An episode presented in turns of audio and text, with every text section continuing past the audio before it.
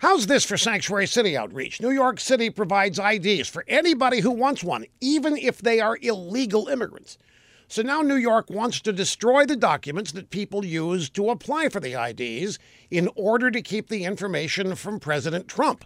Two members of the New York Assembly took the city to court to prevent them from destroying these documents. But last week, a state Supreme Court Justice, Philip Minardo, sided with the city. The judge said the personal documents could be destroyed. The decision is expected to be appealed. New York City's mayor, Bill de Blasio, hailed the ruling. He claims it'll protect the personal information of, get this, 1 million people in the city, and he vows to fight any appeal.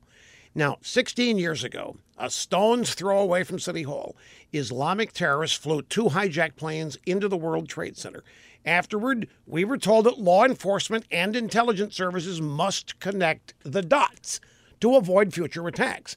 Now we have liberal Democrats, including an out of control mayor, doing their best to destroy the very dots of a million people, all so they can pander to people here illegally and get their votes. It's beyond idiocy.